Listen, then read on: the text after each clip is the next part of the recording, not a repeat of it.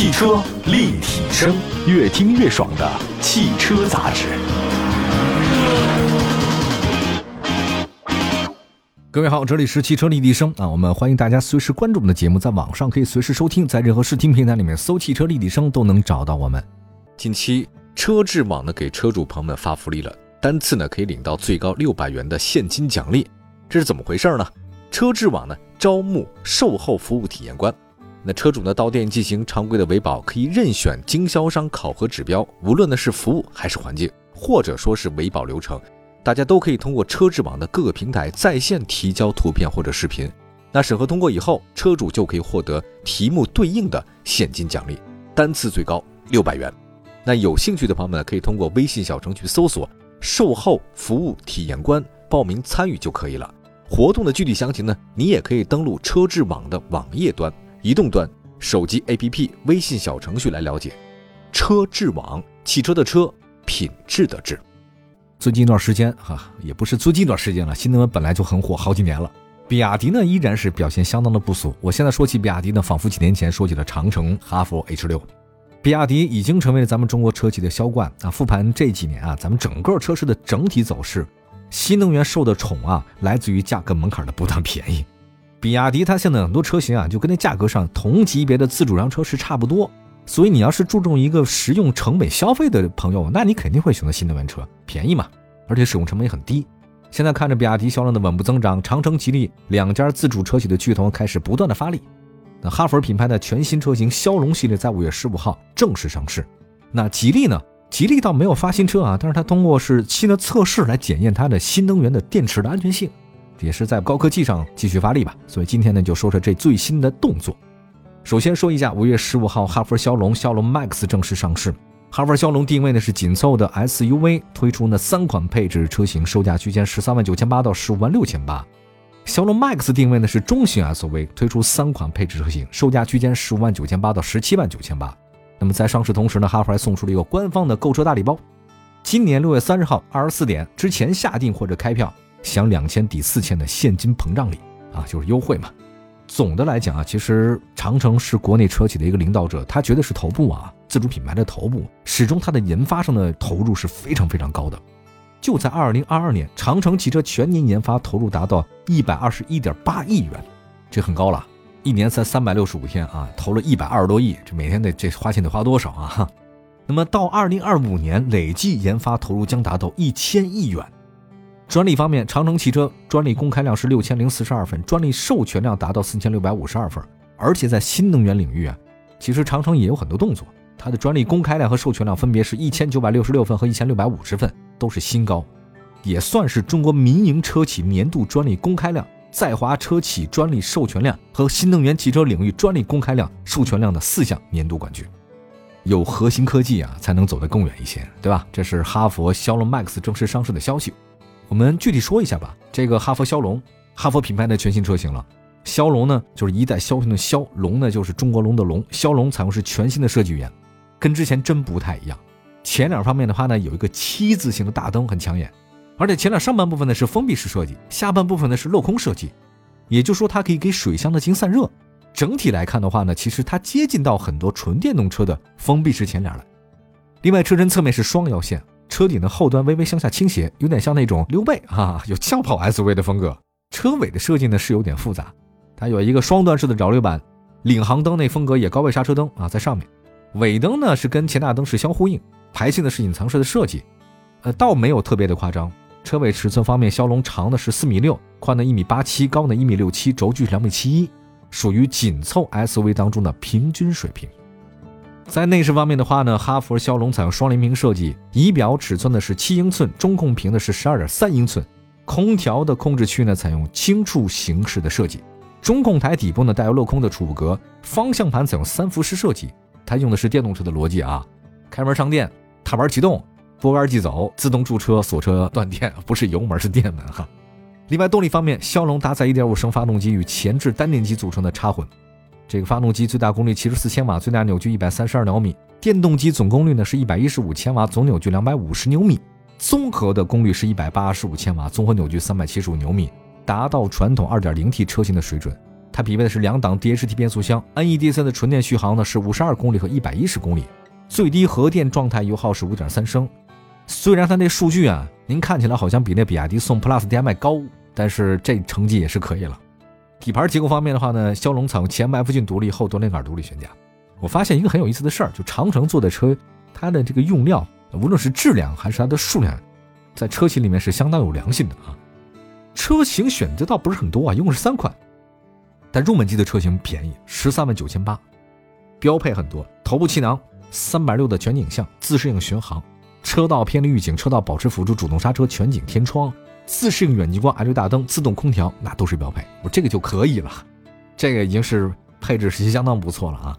那么其他的自主品牌的燃油车紧凑 SUV 的钱，你买哈弗插电混动 SUV，它技术上是隔代领先的啊，所以骁龙在性价比方面是有相当的优势的。好，这个就是说到了骁龙的一个事情啊，也是上市的哈弗骁龙。那实际上这次呢还有一个骁龙 MAX 这个车的情况呢，我们一会儿为大家好好介绍。汽车立体声，关注你的汽车生活。您的爱车情报站，会新车，私车定制，会买车，会客厅大驾光临。庖丁解车，精准分析，会拆车大师来帮您，会用车，自驾上路，会玩车。我们都是汽车人。汽车立体声，欢迎大家的继续关注。今天呢，我们在节目当中啊，跟大家说说一些新车啊，新能源方面的一些测试。嗯，哈弗呢最近推新车的力度还是挺强的。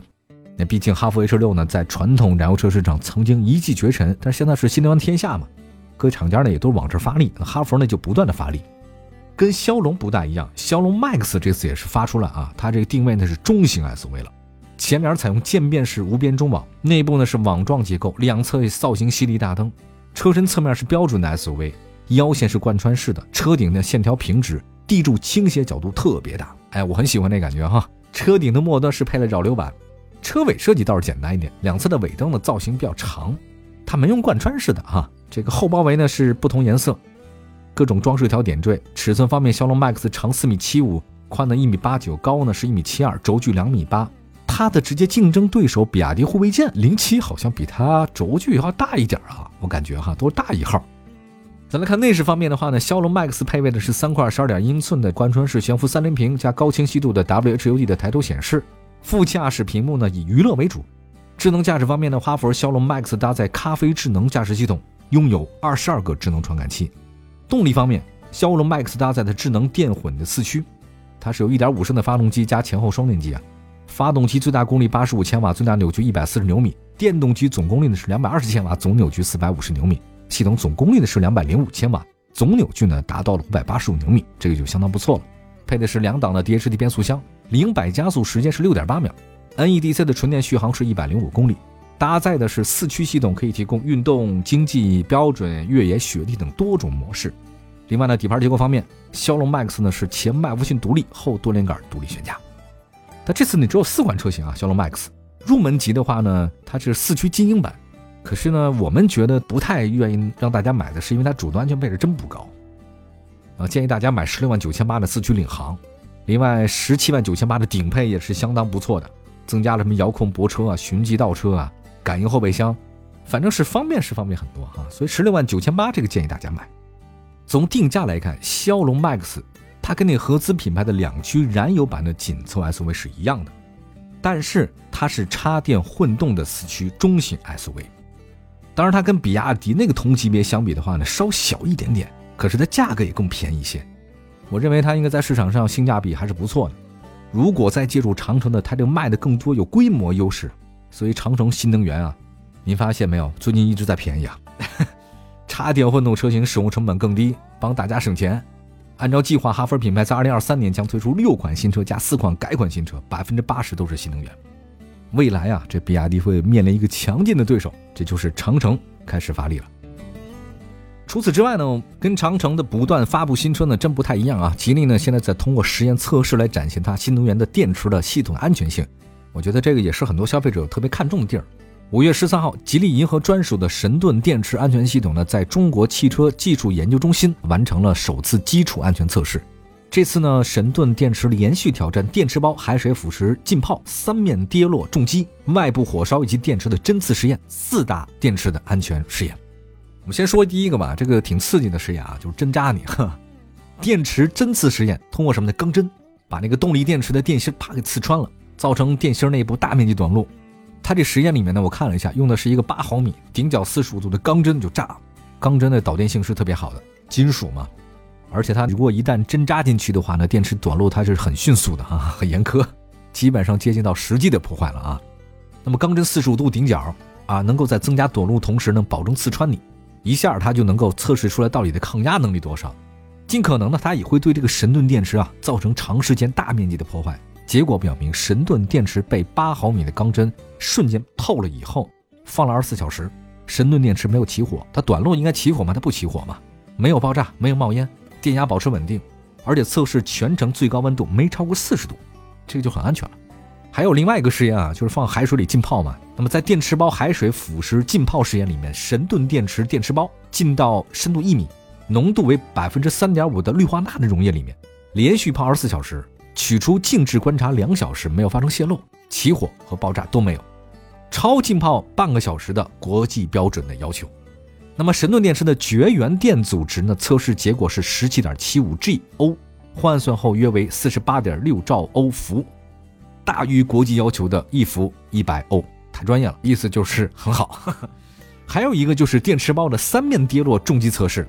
它是怎么测呢？我看了一下，它数据是两米高，往下扔，底面扔啊，左侧面、右侧面连续自由跌落到那个水泥地面，静止观察两小时，电池包没有发生电解液的泄漏，没有起火，没有爆炸，超过国标要求的单次一米高度跌落，它这是两米啊。另外还有一个外部火烧实验，在电池包置于实验设备上火烧，直接燃烧一百零五秒，间接燃烧九十秒，超直接燃烧七十秒，间接燃烧六十秒的国标的要求。而且静置二十四小时以后，电池包它也没有起火，没有爆炸。反正讲这几个实验的意思，告诉大家这很安全哈，就神盾嘛。按照计划呢，吉利银河 L 七呢将会搭载这个神盾电池安全系统，它呢也是根据 eCMA 架构打造的车型。这个车呢是在四月二十四号下线，有望在近期上市。好，以上就是本期汽车立灯全部内容。明天同时间我们继续分享汽车话题，明天接着聊，拜拜。